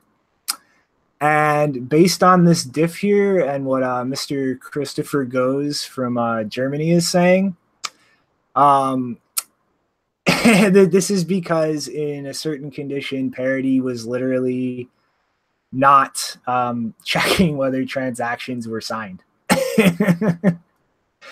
and so um, effectively there, there's a, an Ethereum improvement proposal out there to pretty much make their broken design uh, somewhat more efficient. And um, like the, the, the, way a wallet contract and especially a multi-sig uh, wallet contract works right now, it's literally an on-chain smart contract. So for instance, in the case of a multi-sig, each individual like wallet that is part of that multi-sig needs to actually perform an on-chain transaction just to initiate a transfer of something controlled by the multi-sig meaning that each individual participant needs to interact with the chain and have an ethereum balance for gas to use the multi-sig before the actual multi-sig contract itself acts appropriately and moves money. And so this proposal from what i can kind of gather was set up to allow a um, kind of a default transaction with no fee that would mm-hmm. just act um, as a relay with a payload for signatures for things like this. And like it in itself is not signed. It's just kind of being broadcast mm. from a like default Ethereum address into whatever contract you're using. And then the contract itself would then handle like the spending the gas and, kind of simplify the whole process uh, of using something like multi-sig with the, the way the, the entire system is architected right now. And so Parity apparently um, was kind of not enforcing that correctly. And so if miners had mined a, a transaction using this, it, it, would have been interpreted differently by Geth and Parity and cause a chain split. so I mean, like th- this is like I seriously I, I don't know what to say anymore with, with these Ethereum bugs and this shit. It's it's just fucking ridiculous. like it, the entire architecture is fucked. As inefficient as I can imagine something like this being, and a proposal to streamline that a little bit, which isn't even implemented yet, or I mean, activated yet. Parity fucked up implementing and left the entire network open to a chain split because of consensus failure. yeah, I, I, this this is retarded. I mean, it is. There's no other word for it. Um, and it's it's like it's almost like uh, I don't know. It's like, it feels like watching the government in a way, right? Like at first, when they do something really crazy, like get us into a war that doesn't make sense, you're just outraged, right? And that that only happens to like 15 year olds and 16 year olds in the United States because by the time you're like 30, you've seen like 14 of these things, and you're just like, whatever, right? Oh yeah, killed another million people in the Middle East. That's a that's a bummer. This is how it's starting to feel with Ethereum. Like it's just so much dumb so often that I'm really totally desensitized to it. I wasn't even interested in the story. That's how bad it is now. And I'm like a security guy, right? Like I'm always interested in bugs, especially bugs that result in stealing money. So ah yeah i i today i did a, a video on why i think all icos are doomed um and uh, I think Ethereum fits into that category. Like there were some people that were involved early on that may have uh, not been scammers, right? Like I think most of them were, but most of the the high profile ones were. Um, but I think once that kind of money flows into the project, like any motivation to actually do anything useful has been completely destroyed and eroded. Um, and I, I'm all for the free market. I'm not saying that um, that like if you give somebody money, it demotivates them. But if you give somebody a hundred million dollars to work on something that maybe will produce a million dollars in revenue over like the next three years, that is that is like such like you're you're just like choking that horse with so much dumb money. It's just not going to be able to breathe. So I think that this is the natural result of that. You know, on the one hand, I can sympathize with developers fucking up basic things because you know we're, we're doing that all the time. I mean, I, I came from software development background and everyone was fucking up basic things all the time, you know. But when when I came into Bitcoin, I saw that things cannot be cannot be taken that that without without you have to take 100% care of every line of code whatever you're writing in bitcoin because you are playing with other people's money and not just writing a fucking uh, i don't know other media player for the app store or something like that. Uh, so yeah it's it's unfortunate that that ethereum developers go fast and break things fast uh, mentality uh, along this mentality and, and they don't don't take good care of their code or pride in their i mean i, I don't want to say they don't take pride in their code but not as much as bitcoin developers that's for sure. And yeah they, their culture is is really really fucked up their coding culture you know like, like shinobi just told me to integrate lightning network to to the wallet. And you know this is the exact kind of things but what you don't do you don't integrate lightning network for for i don't know marketing or things like that because it's beta you don't want uh, an unstable things to put into your stable software. Uh, ethereum okay let's do sharding let's do this and that and that and in the end there's nothing's going to work you have to be conservative when it, it is about money, you know. Hmm. I mean, that's like part of what like pisses me off so much about the entire Ethereum ecosystem. I mean, I don't want to go get up and wave the paper around because it's not in arm's reach, but like I, I literally have a physical copy of the Bitcoin magazine uh, from 2014 where Vitalik, as a writer there, posted the first big article on Ethereum where he's talking about like a world computer and legal contracts and decentralized messaging apps and storage systems and money was that this isn't money this is the world computer and now somehow over the years we've gotten to this weird space where like everything is being pitched as financial contracts moving money around like he's literally gone on um, Laura Shin's um, Unchained or whatever podcast and directly said that he never saw Ethereum for anything more than moving value around in the beginning. And it's horseshit. I'm literally six feet away from an article he wrote himself in 2014 discussing how it was explicitly designed for all kinds of things that have nothing to do with value transfer. And it's like they just keep piling more bullshit into this Rube Goldberg machine and just gaslight and whitewash the entire history of what their stated goals were in doing this. Like it, it's it's ridiculous. Like it is one of the few things in this space I would legitimately call a Ponzi scheme. But it, they have no integ like literally the only person with integrity I can point at in the Ethereum ecosystem is Vlad Zamfir. And at this point, he's literally just laughing and trolling about all the fundamental problems with it and just like, oh, I don't know what the fuck to do. Whoops. I mean, it, it's ridiculous. Yeah, this is not uh, this is not like the new social network, right? Like this is not um, uh, I don't know messaging pictures of cats back and forth. Like those sort of projects um, they do have a lot of a lot of bugs right and they can ship early and break things and all that but even in like really really crappy companies like even in like the worst companies in the world which are like us banks they don't ship stuff without putting it through some pretty thorough testing and there's a code review process.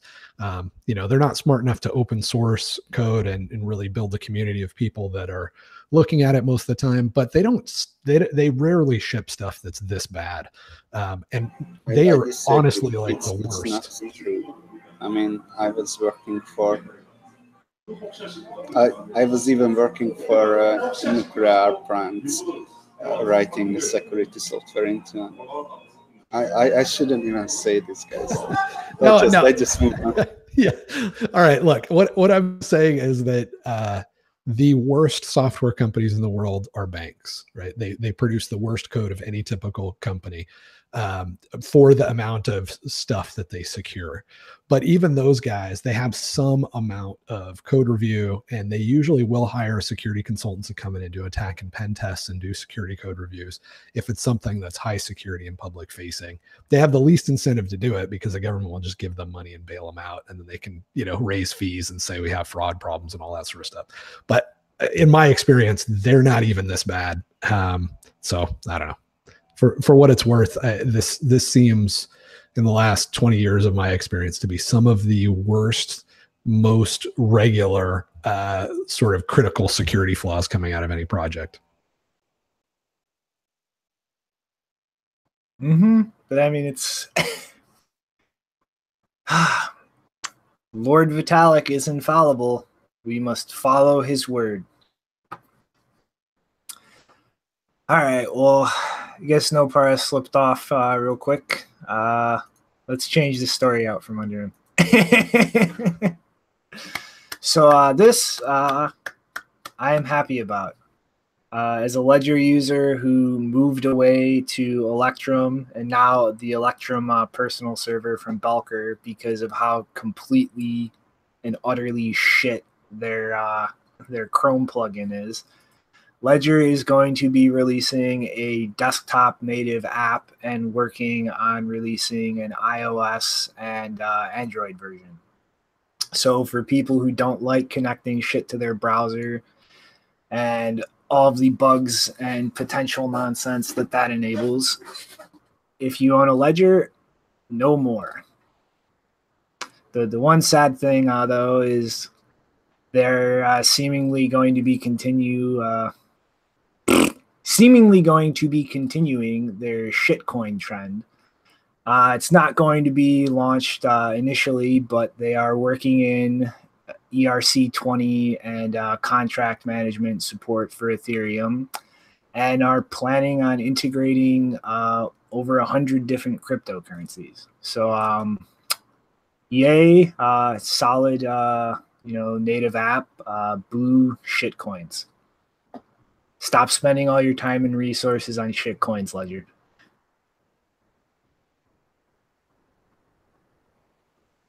Could you could you explain me? I, I'm not familiar with this news. That what does Ledger do with the Electrum Persona server? Oh, I'm just saying, like I stopped using their um their uh, Chrome plugin almost instantly because it's a flaming pile of shit and I've pretty much just been using it with Electrum. But they're going to be releasing a native desktop app. I think um, I think July sixth or something was uh, the release date for it. Okay, I actually. So you were not talking about the Belcher's personal server, right? Oh no, yeah, I was. I just kind of mentioned it offhand. Like I went from using the uh the Ledger app for like maybe a day to Electrum, and I've been running the uh, Electrum personal server ever since that got out. Okay, so can you tell me what's the what's the point of the Electrum personal server? Pretty much to keep your metadata uh, private like right now like any spv wallet like any hardware wallet applet it's blasting out your master pub key and every single address that you have or will have on that wallet to like Trezor's node if you're using their applet or Ledger's node, or if you're using something like Electrum, whatever Electrum server you're connected to. So it's pretty much destroying your privacy on a network level. And uh, the personal server, pretty awesome setup that every person watching should download immediately. That uh, it pretty much plugs in your uh, addresses or your master pub key into Bitcoin Core, and then um, acts as a bridge so that Electrum can connect to that directly and not leak any of that metadata to anybody else So as far as like a network level, I would say it's probably the best thing you can do aside from just using Bitcoin Core directly itself. Okay, that's that's what I thought. I mean, I was one of the actually I was the first person who reviewed the idea, and I don't really I don't really see much fantasy. I mean, you can use Electrum user interface with Bitcoin Core. I mean, it's nice, but no, never mind. Okay. It's not nice. It's awesome. Everybody should do it. That's me typing in, in, in the chat box, screaming at everybody. run, run Electrum personal server. I'm too excited to talk about the uh, the Wozniak story. Is that a is that our, our segue? nope. Nope. I guess not. Uh, let's see. I will stall while you fight with ad blockers. The Woz. The Woz is big on Bitcoin. All right. Take it away, Schnobes.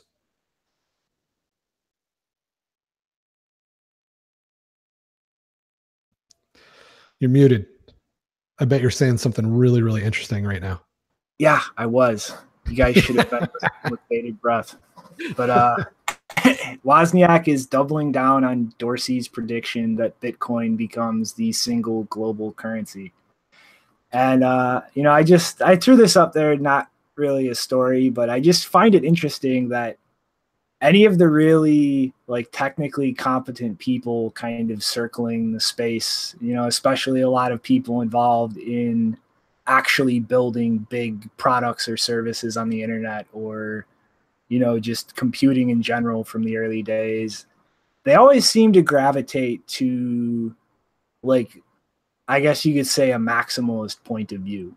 Like they, they really appreciate the importance of that interoperability and that network effect and having a standard protocol for things as opposed to everybody's private protocol that has to all be hacked together and you know, a bunch of overly complex ways for them to interact with each other.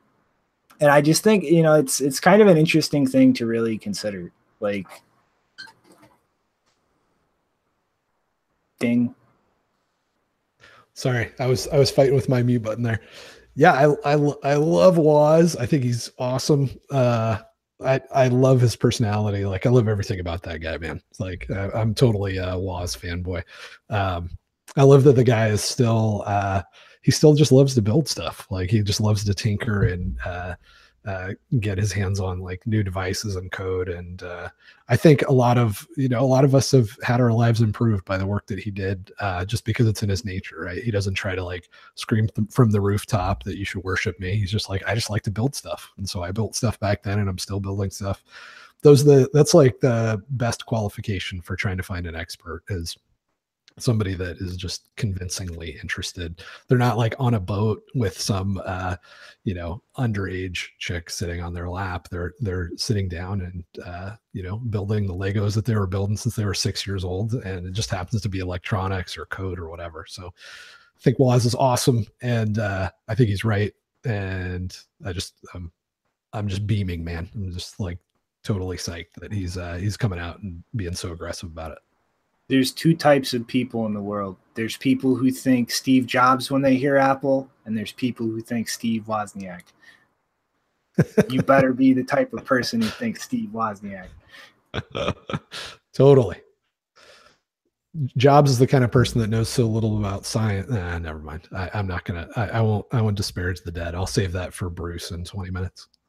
I just watched Jobs movie yesterday, first time in my life was it was it really that? I don't know. I literally don't know anything about Jobs, but was he really the that asshole? You know. He's yeah. not dead. He moved to Argentina. no, you know what? I, I will say something nice about him, and that is that I think he really cared about building stuff as well. But uh, but he was the, he was the front man sort of guy. And what I was gonna say is he he had like so, so little interest in how how the world actually works that from what I understand, he would still be around today if he had any interest in how tumors worked or chemotherapy or any of that stuff. So that's kind of a sad note. You know what? Let's just let's just keep praising Wozniak. yeah, exactly. I was so popular 30 seconds ago. Thanks for the fucking wisdom, Waz. Wake up the plebs. In other news, um, China is still going blockchain tard. Um, it doesn't seem like they're loosening up on Bitcoin at all. so, the Chinese central bank, uh, the People's Bank of China, uh, has apparently finished developing a blockchain based system to clear checks and are apparently working. Um, I, I didn't really know this until um, you know I read this article, but apparently in China there are a lot of um, banks and non-banking institutions that kind of issue checks, and a lot of times like they'll bounce around for quite a while before they get cleared. And so China has a pretty big uh, check fraud problem uh, because of this. And so one of the the first actual practical things I've seen come out of the uh, the People's Bank of China like R and D program with blockchains is uh, this, and I really don't like it. I really like ev- everything I see coming out of China attached to the word blockchain just makes me very uneasy about where that country is going in the long term. Like, kind like setting up a thing like this and digitizing checks like the, this all of these checks can be tracked. Like the the central bank any anybody who has a copy of, of the ledger that this is going to all be underpinned by can see everything about where the money's going. And i don't think i really have to expound too much on why it should be a little horrifying to think about the Chinese government developing yet another avenue to pretty much track everything their citizens are doing. I mean, like, this is re- like really fucking terrifying for me to think about. Like, if if they start deploying these kinds of things, like monetarily, start deploying this for internet services, like the the Baidu uh, system we touched on in the last episode, like this is like this, this is the kind of basis that they will take and apply the social credit system that they're deploying right now into every tiny facet of somebody's life. Like they're actually building out all of the systems now to put every single person under a microscope and rank them and actually like base what they are allowed to do in their society based on their ranking like like China is fucking taking a very very dark turn in the world. Like, you know, 10 years ago if you would have asked me where I saw China going, I would have said people are probably going to get fed up. There's probably going to be massive civil unrest and rioting until the government starts moving in a more democratized direction. And that's the exact opposite that's happening. Yeah, I mean, uh, let me let me comfort you. Uh, the United States is the very best at tracking everything that you do, every dollar you spend, every phone call you make, every email you send, every voice conversation that you have. Um, and they're also the best at uh, at PR. So they make you feel the best about the circumstances. So I'm not really worried about China. I'm far more worried about the direction that the United States is headed. Um, and the amount of uh, surveillance and control over the individual that that uh, that they have. But um, I, that's not to say that I don't think that this is bad news uh, as they continue to ramp up their surveillance state. But my, you know, it's mostly a gut feel. But my gut feel is based on, if nothing else, just the amount of spending that's sort of in this quote defense category. Um, I'm pretty sure that we probably spend, let's say, roughly ten dollars for every dollar that the the Chinese government spends on this sort of activity. So, you know, based on that alone, I, I doubt that these guys are anywhere near the forefront of uh, creating the 1984 that we all that we all fear. So, if you're comfortable wherever you're at in the United States, you know, don't be. They're rolling. They're doing it right now. Like they're like they literally have automated systems in some Chinese cities that will give you a ticket for jaywalking, ID you by facial recognition, publicly shame you on a public screen at that intersection. And they're starting to plug, you know, augmented See, reality. that's, that's, visors that's a bad move. that. That's Like, not how the United States would do it. The United States would do it by just taking a picture of you and watching you very carefully and keeping it all archived so that they could use it when they wanted to. And instead of uh, giving you a ticket because that's bad PR, they would avoid doing that and then they would crush the people thoroughly that they want to crush. At least that's how I would do it if I was the evil emperor. So I'm far less worried about those bad PR moves like, Like, giving people a ticket. you're, you're looking at things in a vacuum as two comparable systems like we all live in the same world with like the the the same global dynamic and right now china has a hard grasp on america's balls and the only country that even comes close to that is japan like there are debtors like they own a huge chunk of america monetarily and what they do, how they progress as a society, is very worrying to me with how much potential influence they have over America, considering the lion's share of our debt they're. So to see like this kind of situation continue evolving this way, I think it is very relevant to America and it should be very worrying.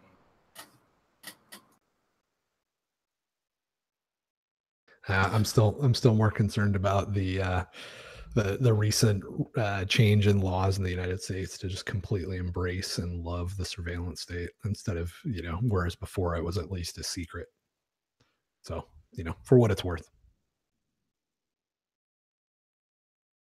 Just means we're going in the same direction. But jarring mood shift and segue. Da-na-na! Twitch is accepting cryptocurrency. You can now tip Twitchers with cryptocurrency, although sadly they're using Coinbase and requiring people to actually register a Coinbase account and handle all of that KYC nonsense. So, hey, it was positive. Now it's not positive. It's a roller coaster of emotions, guys. And there's an Alright. ad. Ignore the ad. So, so first of all, what is Twitch? Second of all, uh, wasn't Coinbase stopping its merchant service entirely? Well, um, from my understanding, they were mostly closing out the fiat side of things, which is really what like uh, you know merchants themselves wanted. But seeing as this is uh, kind of an, it's not really a business. This is kind of just like you tipping people and them accepting it on their personal account and then being able to sell it on a personal level. But Twitch is pretty much like a it started off as a game streaming platform where people can just like kind of stream themselves playing video games and like get tipped and shit for that. But recently they've really been expanding into a lot of other stuff. Like they've been creating categories for just like normal streaming shows. Like there's a decent amount of like crypto traders doing things over there. And I mean it's I don't know, it's, it's pretty much just a, a YouTube, but more like gaming centric and where it started off, and a, a little bit looser in like uh kind of the the content you can post there and like what they'll actually penalize you or ban you for. Also, it's something like Exotica, but it's for games and for fun, right? Exactly. yeah, I I, th- I think you meant Stupotica too, by the way. No, I did not. yeah, I just uh I don't know, it's kind kind of the same vein Let's of like uh, which is like kind of in the same vein of like what GMO is working on as far as like integrating crypto rewards into video games. Like I I like to see this even though they are using Coinbase because it's like this is not just opening up new payment methods for things, it's kind of streamlining like just entirely new like niches and ways to make money. But um speaking of ways to make money, who remembers Kik? the, the messenger product that uh the, the Ethereum ICO. Much. I really thought that they were going to do something useful and worthwhile. Hmm. Well, um, yeah, it was a messenger app that launched an ICO to create its own token to allow people to send money back and forth. And um, seems like their CEO is not really fond of blockchain, all the things. Um, you know, after he raised a bunch of money and tried to blockchain all the things. Uh, he, he's pretty much recently been directly quoted as saying, unless you're trying to build one of the most used cryptocurrencies in the world, it's very low odds that blockchain is going to create value to, er, for you. Uh, but I mean, I just I just kind of thought this was interesting because like out of the like whole ICO mania over like the last year or so, this was one that really got a lot of attention uh, out there, and it's it's really kind of interesting to see a guy who's actually raised the money and actually set off in this direction, and then he just like after the fact, okay, this uh, maybe wasn't like the best idea. Like maybe blockchain is not a solution to solve the world's problems, and it's like I don't know. It's it's it's, it's kind of interesting the way you have like some people from more of a maximalist camp I shift the other. I went to work on blockchain for a few months, and then we came to the conclusion. I mean, I came to the conclusion it doesn't work, so I left. But actually, they since have launched an ICO, so maybe it works. Depends on what you mean by works. So, so I see what happened. He uh, got memmed really hard on Silicon Valley, and uh, now he's walking away with his uh, tail between his legs. Yeah, I, I, so so Kik's idea was they were going to create a uh, currency on their own platform. It was because you know they have a bunch of teenagers that use it. It's it's a pretty big social network um, among like younger teenagers, and uh, yeah they were going to uh, it was basically going to be a way that you could send you know you could do payments inside and then they were going to open source all of Kik and i or yeah Kik uh, and i thought oh that that's interesting because it's kind of a way that they can exit and then just walk away uh, because once they open source it somebody will enable bitcoin but it's kind of a way for them to monetize that transition um, but I think that they uh, I think they planned on building it on Ethereum, which was just a really stupid idea because it could never support enough transactions to matter. Um, so I, I don't know why they didn't do something like a colored coin uh, on Bitcoin, but maybe it was because they they also knew that there was going to be spike fees. So it's interesting because like without Lightning on Bitcoin, a lot of this stuff just can't happen, even though people have spent millions of dollars trying to make it happen. Like one one person could have just said, "Yeah, that's not going to work," and saved them a lot of effort. But with Lightning, I mean, they could do something like that. Not that I think it's a good idea to have another competing shitcoin, but um, but at least their plan could have been executed uh, with colored coins if you can find a way to make those work on Lightning. Mm-hmm. I just think it's you know it's it's it's just nice to see like you know they they did this like you know I, I forget how long ago but they they were talking about like scalability issues with ethereum and now he's just like gone full on like he, he's effectively just said like this whole blockchain craze is just nonsense and it's like it's, it's good to see people move in a direction towards reason as opposed to away from it but in the interest of time jarring shinobi segue! Um so this is um, not specifically related to the challenge of the regulatory regime in uh, South Korea. I have been digging around, kind of trying to find more information on that, but I think it's going to be a bit because the translations are completely bastardized, and I kind of need to dig around a little bit more and make sense of things. But um, in September last year, uh, a man was pretty much busted selling child pornography for Bitcoin in South Korea and sentenced to, I think, eight, yeah, 18 months in prison. but the court that he was initially tried in ruled that the Bitcoin he'd received for that would not be seized as it did not represent some kind of tangible asset. While this was pretty much pushed up to the Supreme Court, which has ruled that Bitcoin is a asset, it does have value, and it is seizable legally in connection with illegal activities. And you know, initially so far, uh, a lot of the uh, other branches of the Korean government have kind of, you know, made statements to the contrary. But as of right now, as far as the Supreme Court is concerned, uh, it's pretty much been recognized as a financial asset in South Korea, which uh, I think from the vague understanding I have what's going on with the challenge to regulation, I think might kind of help that argument a little bit as like for, from what i've gathered it seems the the entire argument for challenging the regulation is its violation of property rights as described in the korean constitution. And if like this continues to go forward and this this is not overturned in any way that bitcoin is an asset i think this would kind of help bolster the legitimacy of the argument of property law violations. Um, you know, seeing as it's officially recognized as a financial asset now. And we're gonna steamroll along to the next one because we got four minutes, and we're gonna we're gonna make this timetable. Damn it, we're gonna yeah. make it. All right.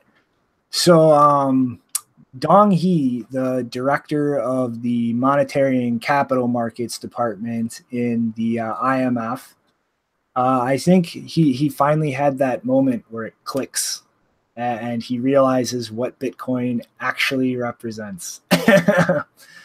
so, um, what's this? Uh, his quote here um, pretty much is dealing with the, the volatility of things and the the lack of you know an enforcement through legal tender laws uh, as far as the valuation of cryptocurrencies, but he, he's pretty much starting to recognize once scaling issues are addressed more and it's actually used more as a medium of exchange that this could start causing uh, problems.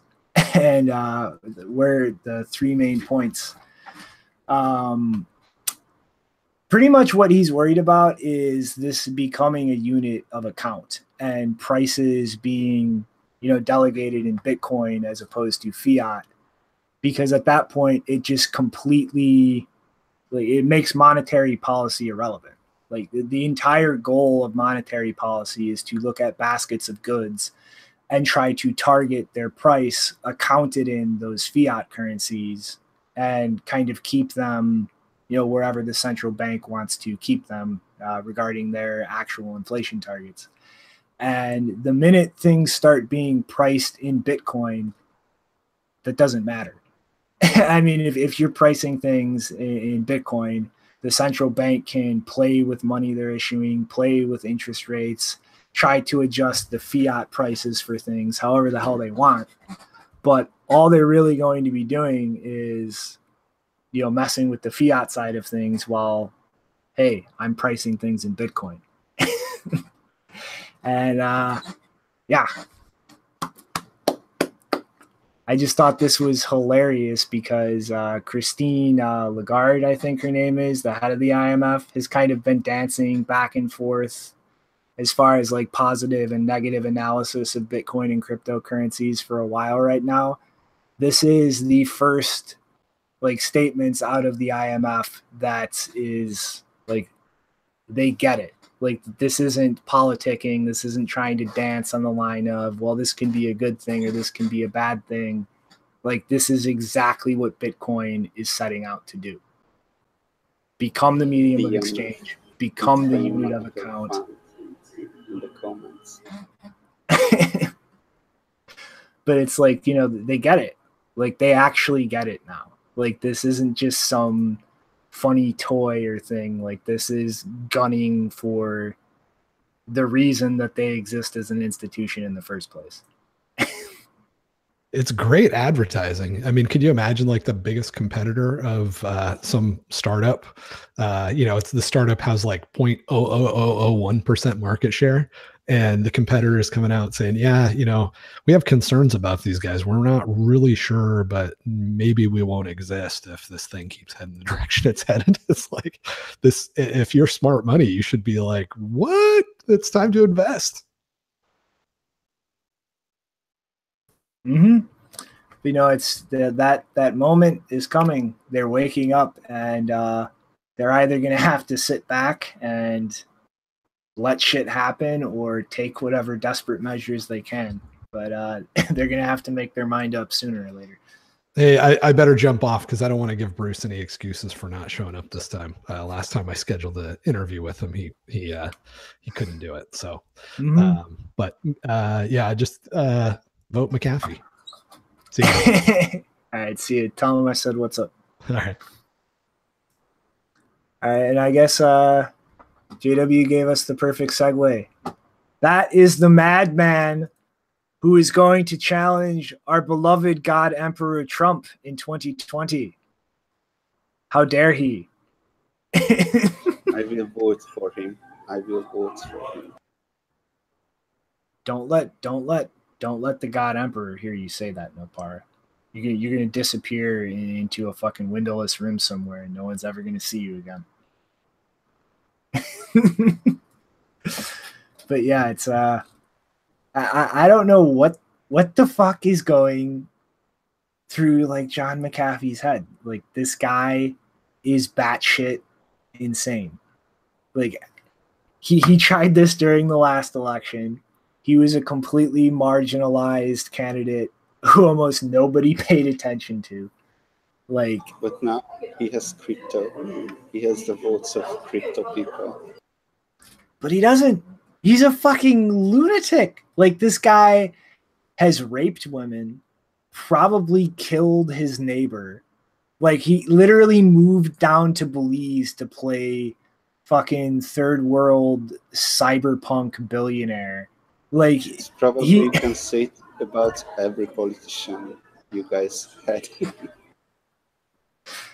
ah, dude, Trump is a fucking rocket scientist with the IQ of Einstein and a perfect game plan compared to John McAfee. McAfee is a complete fucking schizoid lunatic. Like, I mean, like, Jesus Christ.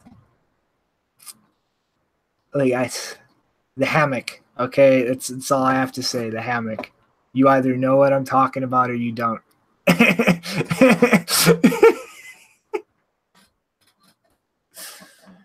all right. Uh I guess last last uh last comments for anybody. Yeah, you know, I, I, I didn't know what you were talking about. um, but but never he, mind. Okay, he had a ha-. Yeah. He had a hammock so. in Belize where uh, there was a hole cut in it, so that women could shit in his mouth while he was laying under the hammock. Oh my god. okay. So what what happens in the bed or, or in the hammock that's, that's private matters. Uh, my, my point is in Hungary, we had a we had a party that was it was gaining traction and had some percent of votes. I think even got into the parliament. I, I don't know. The point is that that party was a was was a joke of politicians uh, to, to, make joke joke of them and things like that. Uh, when when it was the debate, or when it was a some final final interview in a national television, the guy um, put himself in a chicken costume and was went into in the chicken costume went into the the interview and he was saying nothing but what the chicken says. I don't know what it says it in english. Uh, probably not roof roof or whatever. Uh, my point is that that party got votes. I mean, McAfee and Trump is the same. They, well, they, they don't dress into chicken customs, but but the same, same. You know, just doesn't matter. At, at this point, uh, people are so angry that it just doesn't matter. Just get anyone, anyone who is who's promising them free beer, because yeah, it's it's sad. There, we are going to get one of three people as a president in 2020. Trump is going to be reelected. Ivanka is going to run and get elected. Or we're going to have Kanye West run as a Republican and just absolutely like drive half of America batshit insane. I don't care who. Any of those is going to be fucking hilarious.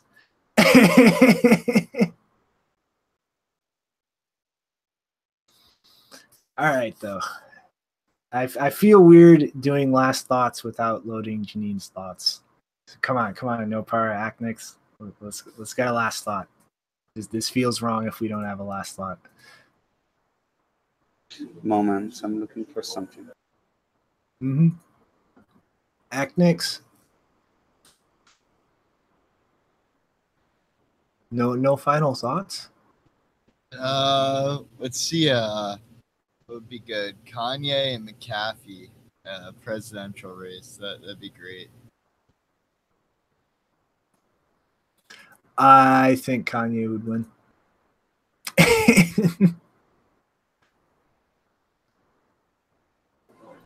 yes, so so can you see this? this is what I was talking about. so here is the interview. oh my god.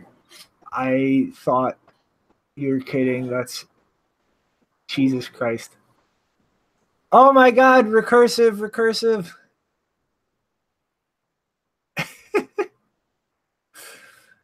All right. Well, um yeah. It's been a fun day, everybody. Sad that we uh didn't have Janine and Rick with us.